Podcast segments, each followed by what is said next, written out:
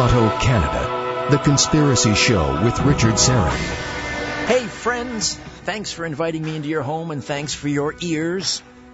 I'm also going to thank you in advance for your voices because it's open lines for the next half hour.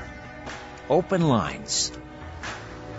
Rosemary Ellen Guiley will uh, join me after the break at the bottom of the hour uh, for our monthly paranormal news roundup. Rosemary has uh, come prepared with about four or so truly remarkable stories, including a report from forensic experts in Great Britain who say they've been able to pinpoint, get this, they're able to pinpoint the actual street, the actual street where the Jack the Ripper lived.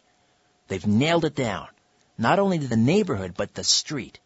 And uh, we'll also discuss with uh, Rosemary this worldwide phenomenon uh, that's driving people mad, quite, quite literally. This mysterious hum. It's an audible humming noise. And nobody, I mean nobody, has been able to identify what's causing it. It's not tinnitus. I remember uh, last summer there were a number of uh, reports about this humming sound down Windsor way in the Windsor Detroit area, but it's worldwide. And uh, I noted with interest that a number of newspapers in Great Britain, the London Daily Mirror and the Daily Mail over there, talking about this humming, uh, hum, humming sound that is uh, just as I say, keeping people up at night. It's making them physically ill. So we'll hopefully we'll get to the bottom of, of, of that with Rosemary Ellen Guiley, our paranormal investigator and regular contributor to the Conspiracy Show, who joins us, as I say, in about a half hour or so. Just a reminder again, season three of the Conspiracy Show, the television program, debuts August 11th, 10 p.m. Eastern, across Canada on Vision TV. And again, let me remind you about the Dead Drop newsletter. Issue number three will be published in just a few days, and you can subscribe to the Dead Drop for free. It's fast and easy. Just go to richardsyrett.com, click on the Member Area Login button. It's blue. Member Area Login. It's a blue button located on the left-hand side of the website near the top. Fill out the required fields, prove you're a human being, and uh, you'll receive a confirmation email. And if you don't get a confirmation email, check your spam folder. It's probably in there. Anyway, once you've done that, you're registered, uh, a registered member of richardsyrett.com, and now, now you've got access to special members areas, uh, members only areas on the website, and you'll get the, the newsletter, the Dead Drop newsletter delivered to you in your inbox. All right, let's get this party started. You, me, and the telephone for the next half hour. And here are the numbers. You should have these on a piece of paper and a, you know, with a magnet to your fridge door if you don't already. 416 360 0740. 416 360 0740.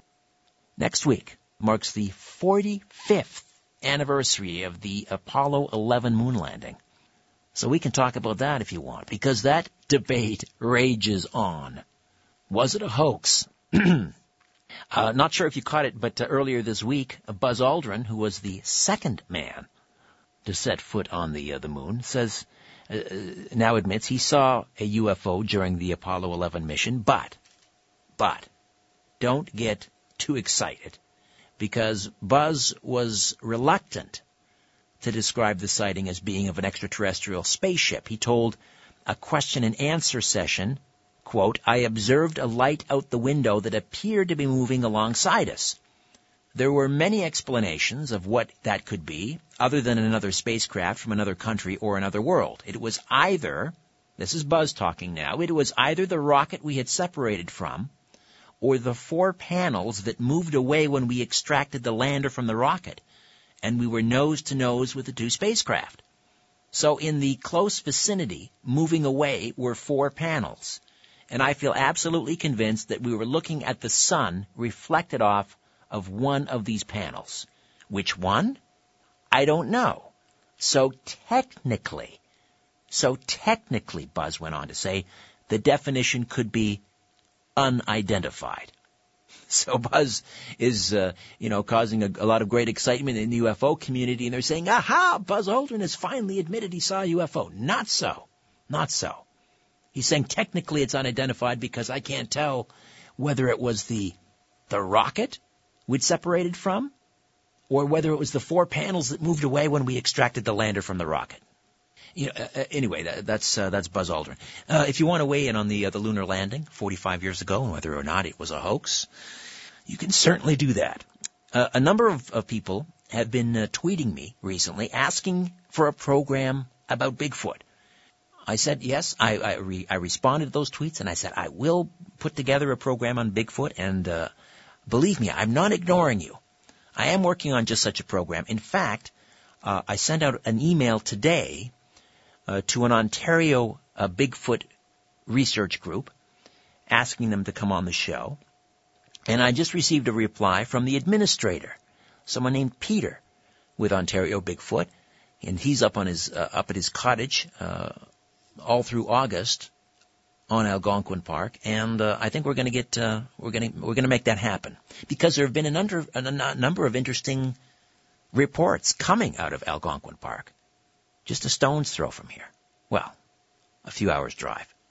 But Bigfoot sightings in Algonquin Park. And you'd be surprised the number of sightings in, in Ontario. So we will do a Sasquatch show, a Bigfoot show, uh, as it relates to Ontario. And uh, we'll, we'll bring that to you in the next couple of weeks. All right, let's go to the phones. And uh, we have up first joining us uh, Fred, who is uh, calling from Humble, Texas. Fred, welcome to the Conspiracy Show. Thank you for having me on. I, I, I do appreciate it. Uh, my pleasure. Now, uh, Humble, I happen to know, is not too far from Houston. Uh, you're up in sort of the northeastern part of Houston. Is that right? Yes, sir. Yes, sir. Uh, oh. Just uh, just a little bit north on 59. There you go. Uh, coming out of Houston. All right. So, Fred, what's on your mind? Well, what I was calling about was it, it's it's been kind of bothering me a little bit because I, I'm ex-military, and uh, I was a 14 Juliet and I was part of the uh, the JTAGS program, which deals kind of with with a lot of the stuff that was part of the Star Wars program. JTAGS. Uh, yes, sir. Uh, oh. it's uh, the Joint Tactical Ground Station. Is right. what it stands for. Okay. And you were in active duty for how long? I was in active duty for four years. Four years. All right. And w- what what it is, what it, what that is, it's part of air defense, and um, we used uh, satellites and ground-based radar to uh, track any any aircraft or like missiles or anything else that was like a uh, that was unidentified or or identified that we knew was flying around. Because like all aircraft, uh, they submit like a flight plan or anything like that, and so well, whenever they do that, we get that information and that gets put into our system so that way we can identify like any aircraft that's flying around. So that way there's no unidentified aircraft. So that way we don't have to worry about it. And you're tracking everything, uh, everything everywhere essentially. Yes, sir. Yes, sir. It, it, and it's a global, so so it doesn't matter like where it's at. We are actually tracking it, and if something deviates from that flight plan, then that's whenever we start to worry about it. Okay, I think I know where you're heading uh, with this, and we've sort of uh, uh, we've we've we've sort of uh, forgotten about um, uh, Flight 370, uh, and I'm guessing that's where you're going. Yes, sir. Yes, sir. All right, because when was that? March March of this year, so it's uh, over three and a half months. Yes, sir. Four and a half months now since uh, flight Malaysian Flight 370 uh, disappeared. Uh, so what? So what you're saying is, using this technology, there's no way, no how, somebody didn't know exactly where that plane went. Yes, uh, like they could track it down to within just the, like a, couple feet of where where it was at at all times. Okay, and what is your uh, what is your uh, like what a uh, what my your theory. Your what is your theory? I guess is what I'm asking, Fred. The the, the uh, the, that the U.S. military knows exactly where it's at. Like it, if it would have crashed in, in the ocean, they would have uh, you know like like I told the uh, the the media and everybody else exactly where it's at, so that way they could help bring the families to rest. But with all the uh, the government scientists and and military personnel that happened to be on that plane that uh, that disappeared, and then they don't know what they said they don't know where it's at and it's my belief that it's part of a they're going to be using it for a false flag uh, terrorist event, like uh, maybe to since uh, you're coming out with ISIS right now, which is being backed by the CIA and like in, uh, through covert uh, you know tunnels and stuff like that. that uh, what they're going to end up doing is using this plane here as a, to perpetrate a terrorist attack and blame it on ISIS. So that way, the, uh, another war can be perpetrated, Right. or some other uh, uh, like some other agenda could be uh, pushed through. Well, this is not the the first time I've I've heard this this uh, theory, and and um, you know when you look at the payload uh, of that aircraft, this it's a it's a Boeing triple seven, right? Yes. So the, the the the payload, you look at the when it's fully fueled, how far that thing could fly, uh, the maneuverability and so forth. It's it, it it certainly ticks all the boxes. Uh, if some group wanted to deliver some sort of a payload, I don't know, dirty nuclear material, uh, even a small nuclear device. In fact, when you're talking about uh, creating an EMP event, sometimes the smaller the better. Bigger is not better when it comes to creating EMPs. So, um, well, well, tell me more. I mean, where do you think it is? Diego Garcia? Well, well it's uh, my opinion that it, it's probably over, like somewhere over in, in like a deserted part of Africa, where there's uh, like nobody would have been able to see just a plane coming flying in because they wouldn't. There was nobody around to see it come in. Well, I've heard Somalia. There are lots of Yeah. um, one of the one of the the criticisms that I've heard directed at this argument that it was commandeered was, well, where are you going to land a 777? You can't just put those things down anywhere. They they dis- they they, they demand a very long airfield. Uh, Mhm. But if you go and check Google Earth, there are ton, not tons, but there are plenty of very long runways, uh, airstrips, airfields in in a place like Somalia, which is essentially lawless. I mean, you could land there and, and no one would really pay much attention. Yeah, like uh, when the U.S. was over there, we built airfields. That's uh, right. That's right. That could be able to to land that plane that was there. Well, Fred, all I can say is I pray, I pray to Almighty God that you are wrong about this. However, I um, I suspect that there is some credence to it. You know, uh, I always found it interesting. Diego Garcia, this joint U.S. British Air Force um, um, outpost in the South Pacific, they claimed that their radar was shut off. How convenient on that day. Uh, so they weren't able to track Flight 370.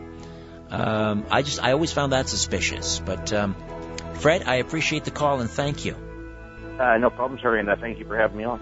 Fred checking in from Humble, Texas. More of your calls, open lines to the bottom of the hour here on The Conspiracy Show. My name is Richard Syrett. Stay a while, won't you?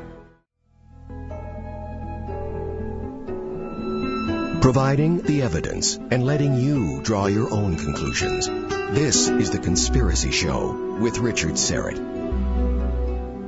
Earlier I mentioned the, the supermoon. I'm wondering if you saw it, number one, what it looked like, and uh, it's spectacular, right? It, uh, if you've ever seen a supermoon, you just feel like you could reach out and touch it. This big, bouncy, yellow ball. Uh, really a sight to behold. And we've got two more coming our way this summer. I believe the next one is in uh, August. Let's see here. Let me consult my uh, my guide here. August the 10th. The next one is scheduled for August the 10th and September the 9th. And I mentioned earlier as well that I've had major sleep disruption over the last several days, starting around Thursday, Friday, and especially Saturday. And I'm wondering if you experienced the, th- the same thing because there's been this age-old debate whether or not our moods and our sleeping patterns can be affected by the moon. And of course, you know, we all know we're somewhere between, I've heard anywhere from 50 to 75 to 85% water. And of course, the moon has an influence over water, so if the human body is made up of water, then obviously it would stand to reason it would have an effect on us. Have you been, have you had your sleep disrupted by a supermoon? Let me throw that out there as well. Uh, in the meantime, let's welcome Brad in Collingwood. Good morning, Brad. Welcome to the Conspiracy Show. Uh, good morning. How are you? I'm well, sir. How are you? I'm doing well. Up in Collingwood, site of the uh, the Elvis Festival that's uh, coming up uh, coming up very quickly. Yeah, I try to avoid the town during that time. you do, do you? Okay. Alrighty. I'll be. I, I, I head up to uh, to Collingwood and Wasaga Beach about um, oh at least half a dozen times a year. We'll be heading up next week with the boys because uh, uh, what can you say? Wasaga Beach, the longest freshwater beach in the world, I believe. Yeah, it, it is a great spot, and uh, I, I actually thought of you the first uh, when when I experienced this this past weekend. I, I thought of you because I knew that you like to go to the beach area, so I thought it would interest you. So. All right, I understand that you have um, a UFO sighting up that way. Well, yeah, it's uh, it was uh, an ex- an odd experience. Let's put it that way. I uh, was traveling home from work Saturday evening about ten thirty, and I uh, noticed a large group of red, orange glowing orbs, balls. Um, hard to determine how big they were. I would say probably the size of basketballs, beach balls, um, traveling over the highway, right over, right overhead. This is uh, n- uh, number 26. Yes, Highway 26. That's right. And um, I, I pulled over immediately and got out and uh, tried recording. And the whole time that this was happening, I thought I was recording. In the end, it turned out that my recording didn't work, even though while I was recording, I could see the numbers, and and it could just have been a mistake, but I'm pretty sure I was recording the whole time. But on playback, it won't work. So um, that in itself was kind of strange. However, um, these these balls traveled, these orbs traveled right overhead. There's lots of traffic. N- nobody seemed to be that interested in in them. Nobody slowed down, no brake lights, no nothing. But they were plain as day. They were uh, they were very odd, and uh, so that kind of uh, made me wonder as well. With n- nobody concerned with them, maybe I was seeing things, but they were definitely there. Okay, and and you you say there were about five or six of them, and they formed a triangle.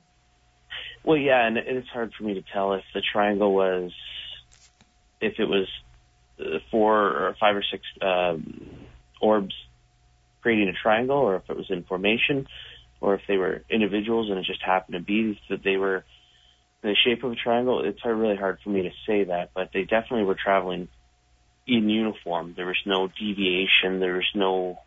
They were all traveling the same speed, same line, and and no no deviation in in brightness in in speed, uh, nothing like that. So they actually traveled over the horizon, and I was pretty disappointed because that was just I just got recording I just got the car stopped, and then all of a sudden three more in almost a straight line were behind it and went right overhead, right over top of where I was standing. Were they making any sound? Nothing, no sound, couldn't hear anything, no no buzzing or fizzing, no nothing. And the three that the three that followed, the last three that went over top, were close. They could they were putting off a, a glow, uh, illuminating the. Um, there's an overpass very close to where I parked, and and you could see the the glow off the overpass, and they were within a couple hundred feet, I would say, of where I was standing. And So, uh, what kind of a light? I mean, were the, how bright were they? I mean, were they were, were they illuminating any of the surrounding areas? Well, when they went over the trees, when they when they went uh, over the horizon, the, the trees in the horizon, I guess, which weren't that far from me actually.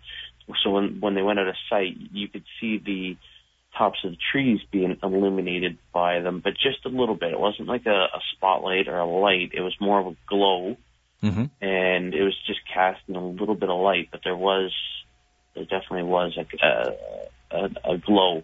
And and how would we rule out something like, let's say, a Chinese lantern, uh, for example, Brad? How do you know that these weren't Chinese lanterns just blowing in the breeze?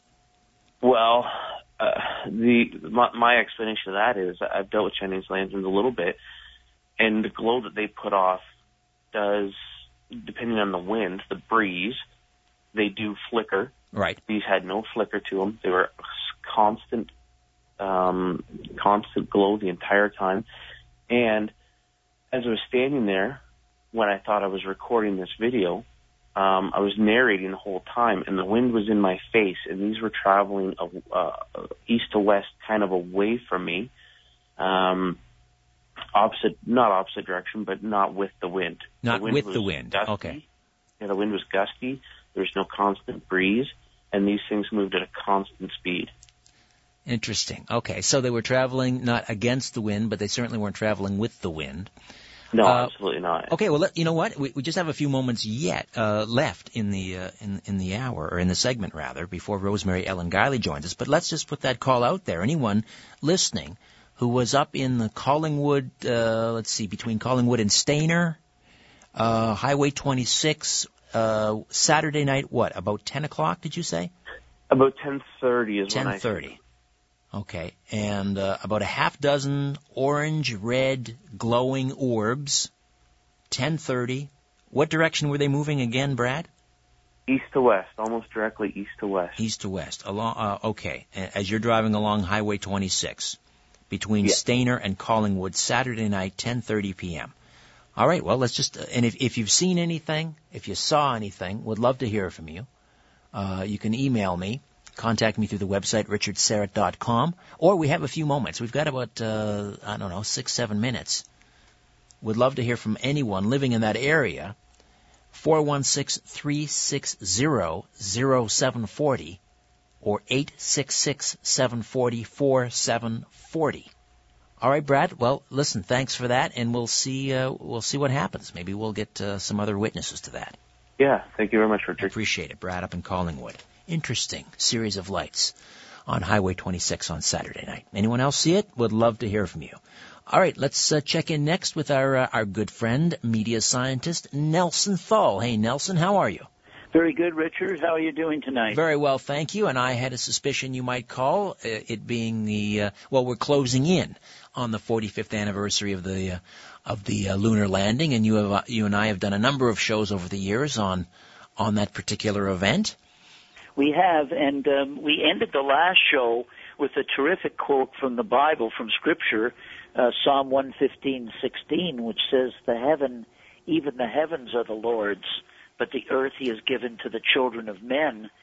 And um, it sort of does give a great um, example of the constraints that were placed on mankind. And of course, this has always been talked about by people, scientists in NASA, and it basically is about the Van Allen belt and the impossibility to get beyond the uh, Van Allen belt and survive the radiation for both man and computers. Right, right. I mean, I'm, I'm familiar with the Van Allen belts, and as you know, Nelson, you and I have talked about this over the years. I'm, I happen to believe that we we um, we put man on the moon. However, I will say this: it's always bugged me. When why haven't we gone back since 1973? 40 years, and we still haven't gone back. Number one, number one. Number two, we're told. Uh, and we're assured that the Chinese and, and uh, perhaps uh, um, i- India uh, are working on a joint program uh, that they are very close to putting a man on the moon. If China is not able to land a man on the moon, let's say within the next five to ten years, I would say that would give a great deal of credence to what you're saying. If they can't do it and we haven't been there in 40 years, one has to wonder why not. And maybe the answer is we never were there. Well, I don't think we were there. And the thing is this, the Russians were ahead of us all along. The Russians put the first man in orbit, the first man in space, uh, the first space station. Uh, all of a sudden, the, we came out of nowhere, supposedly went to the moon, and the Russians didn't equal it and continue it. Uh, and when we follow the money, and Sherman Skolnick and others followed the money, the money went to Bell Helicopters and to Zebra Imaging, and it went to all sorts of other companies that built basically the high frontier uh, Star Wars uh, um, particle beam network that they're relying on today. That's similar to the Iron Dome being used by the Israelis to protect themselves. So when you follow the money, the money did not go to anything, and even the flimsy lunar module. And you know, this isn't the- the matter of debatable interpretation, Richard, and it's not my idea or yours, but we've had top NASA scientists. We even had um, a scientist who had been in the Bush administration on who just talked about how there's so many reasons scientific why it can't be done. But this was a big hoax, a big heist. And if they tell us they're going to the Mars, it means they're looking for an excuse to steal more money from the American people's pockets. And the question is, what do they intend to do with that money? Well, um, you know, we also, of course, uh, we're all scratching our heads, wondering uh, why certain astronauts who supposedly landed on the moon, and of course, uh, Buzz Aldrin has always been very vocal, but uh, you know, the first person to to set foot on the moon. Uh, we're all familiar with his stony silence and the fact that that he rarely spoke about uh, you know what he saw on the moon, and, and some some took that recalcitrance uh, to suggest that um, you know he, he he didn't want to lie about it anymore. Yeah. And uh, let's not forget Dr. Morgan Reynolds, who was in the Bush administration, Right. came on the show with you, and and uh, and he was a, a scientist as well in the Bush administration. Talked about how it's it's impossible to beat the radiation and getting to the moon uh, for a man, and none of the astronauts got cancer. you know, I mean, really, when you start to go through the real story about it, and people should take a look at the the, the um, Kubrick, uh, the um, the Kubrick film because Kubrick was used to fake the moon landing, and NASA asked for Kubrick's camera that he used in Space Odyssey 2001, in which he made it look like they were on the moon. It's interesting that NASA used that camera and requested and asked Kubrick if they could use the camera. You got to wonder why would NASA want Kubrick's camera? There's and of course that's just one of many many different dots that line up that that show that this thing never really did happen. Well, uh, I mean, at this point, Nelson, I'm, I mean, I'm on the record as saying I believe we did land on the moon. However, as I say, let's wait a few years, and if if China is not able to land somebody on the moon, India. Uh, Some of these joint programs with some of the BRIC nations. They're talking about putting a man on the moon within the next few years. If that doesn't happen, I'm going to have to come to you and do the mea culpa. Well, the Hubble telescope could easily, long ago, have zeroed in and shown us.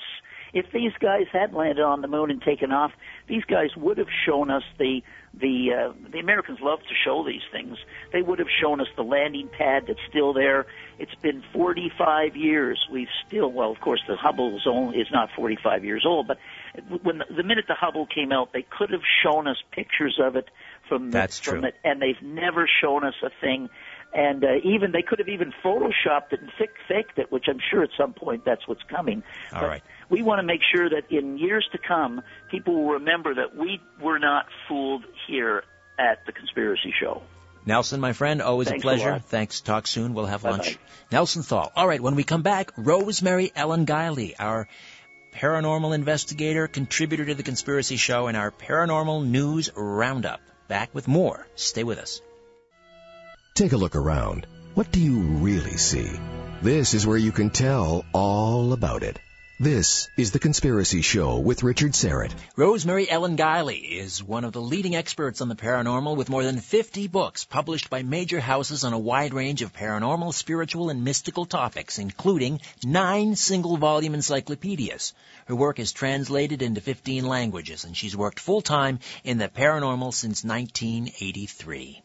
Rosemary Ellen Guiley, how are you? Doing well, Richard. Things are busy this time of year. I'm getting ready to go out to Arizona to speak at a conference on afterlife communications, which is one of my favorite areas of research. Sure, sure. You, you wrote a, a phenomenal book, uh, Talking to the Dead with George Noory. That and then dream messages from the afterlife. So I'll be talking about different ways that we can communicate with the dead. And uh, we, we're going to have a good crowd there. There are some uh, well-known mediums who are coming, some scientists who are doing some research. I'm quite excited about it. Oh, I wish I could be there with you. Next time, perhaps. Listen, speaking of uh, communication with the, the spirit world, an amazing story, really quite shocking, out of Mexico, where we have a report of a Mexican orphan who took shamanic drugs in order to contact her dead parents with a Ouija board. This is such a sad case. It's tragic because it involves almost every no-no in the paranormal. One, she's an, an underage person. She's only in her teens, 16. And that's an age that kids should not be messing around with the occult. And uh, plenty of them do get into trouble with the Ouija board. So she's orphaned. She's trying to contact her dead parents. She's got crazy people who are telling her to take drugs and use a Ouija board. Uh, hallucinogenic drugs on top of it. It's it was insane, and um, this was a very powerful uh, plant drug that she used that was well known to induce horrific visions. and she had a complete breakdown, which, uh, of course, then people around her blamed on spirit possession, that a demon had come into her, and she was convulsing and speaking gibberish, taken to the hospital.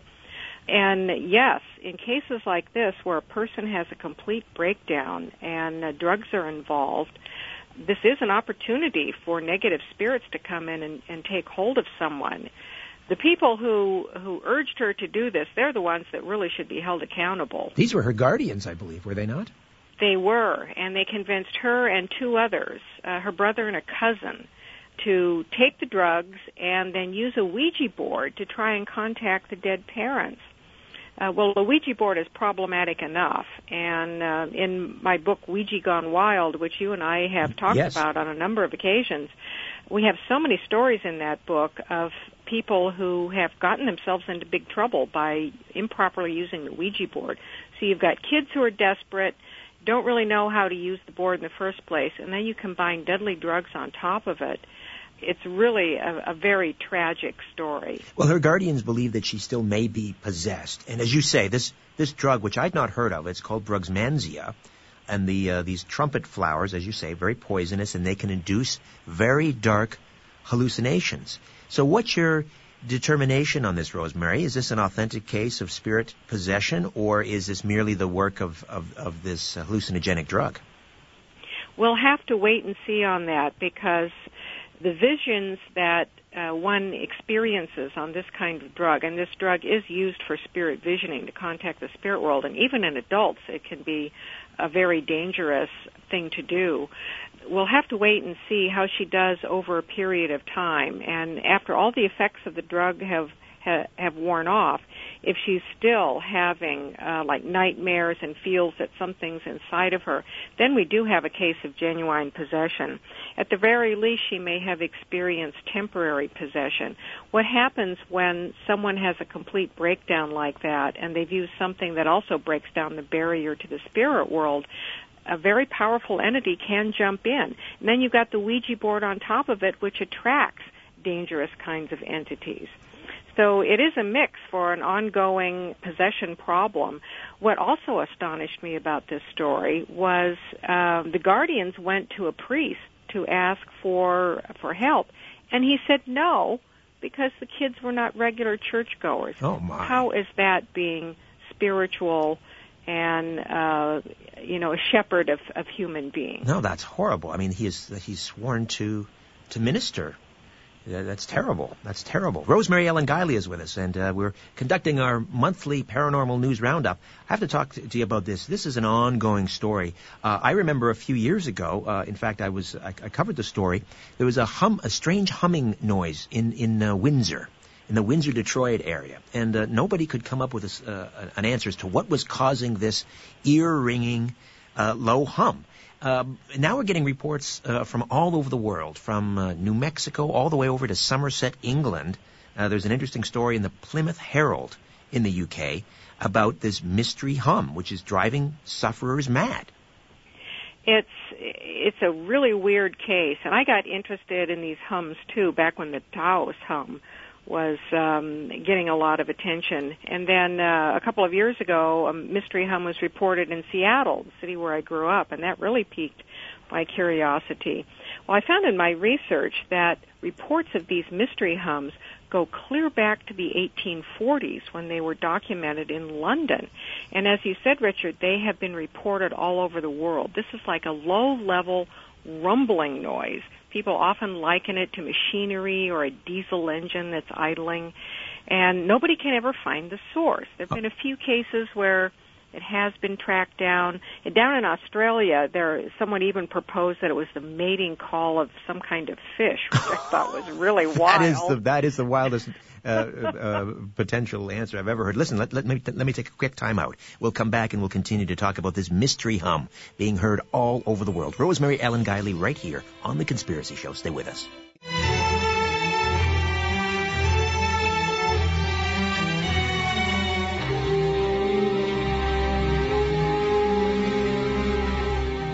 You're listening to The Conspiracy Show with Richard Syrett. And we are back with Rosemary Ellen Guiley. conducting our monthly paranormal news roundup. And I don't know if this fits necessarily into the realm of the paranormal, uh, but it, we don't have an, an answer as to what's causing this mysterious hum all over the world, and it's there are YouTube videos all over the place, uh, people recording this. No one can figure out what's causing it.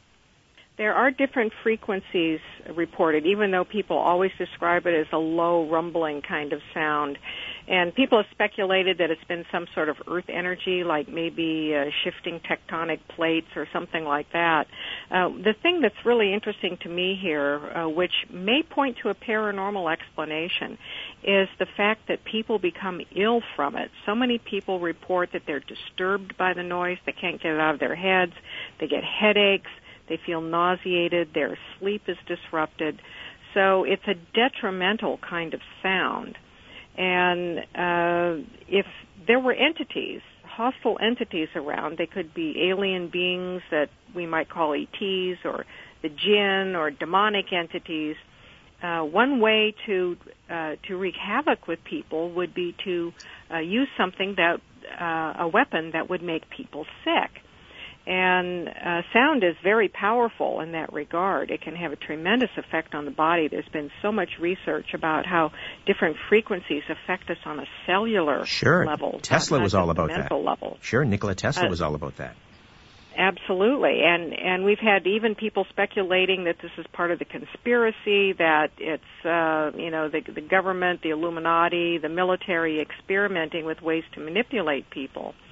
But um, we don't have a natural explanation, so it's to me it's very logical to look for paranormal ones. And the first thing that I think of uh, is uh, the ability of hostile entities to manipulate things in our environment, which they do very well in haunting phenomena.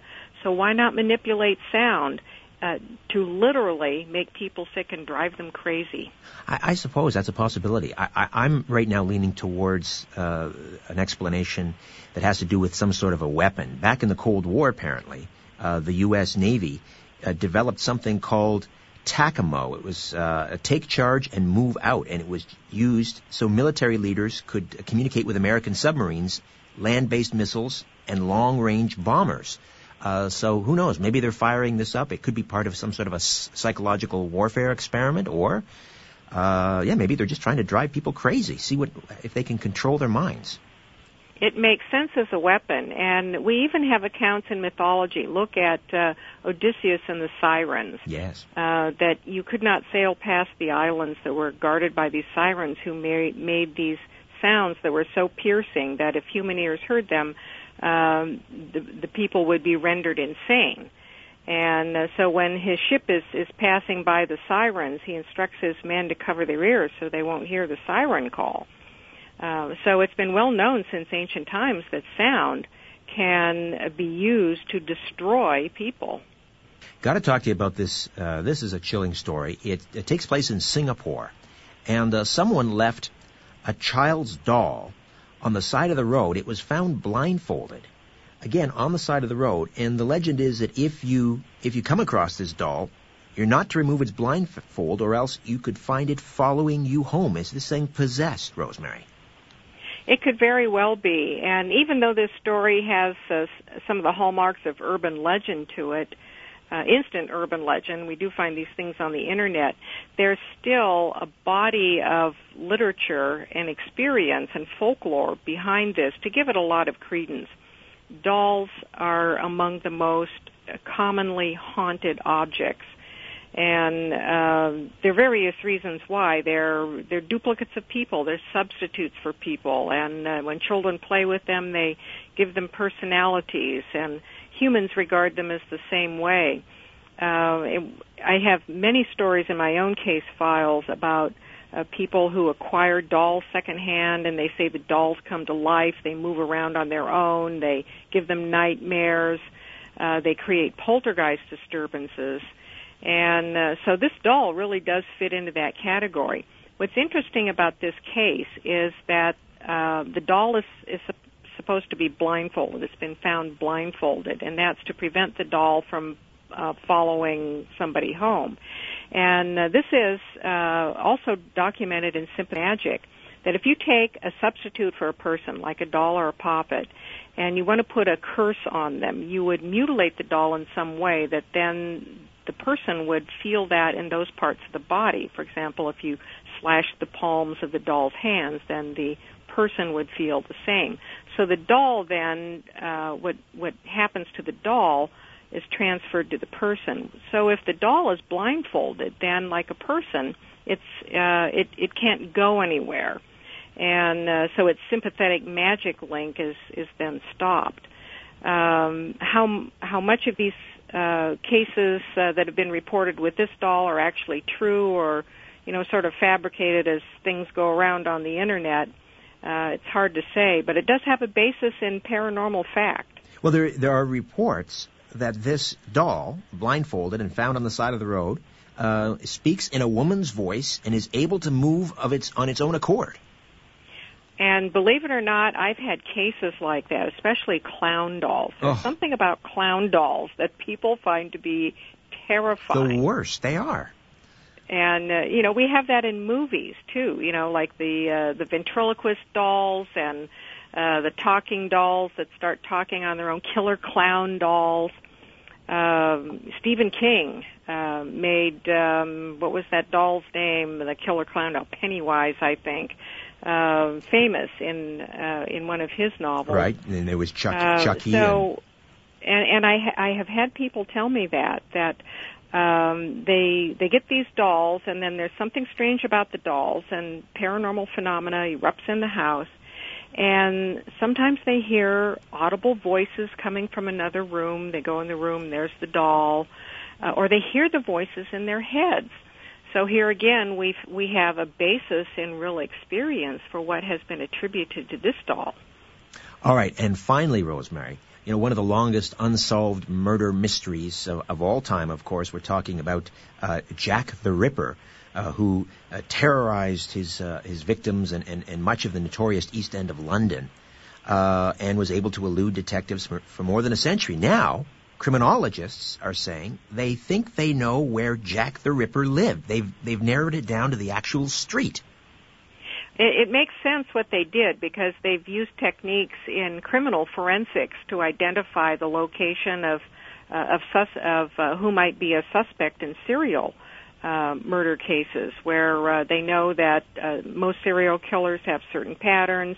They operate within a certain distance of their home. There's always a buffer zone around the home, and uh, through pinpointing things on a map, uh, they can narrow things down. The sad thing about this story, though, Richard, is that there's no more Flower and Dean Street, Oh. uh, which is the alleged street where they think the the actual murderer lived, because uh, it was bombed out in World War II.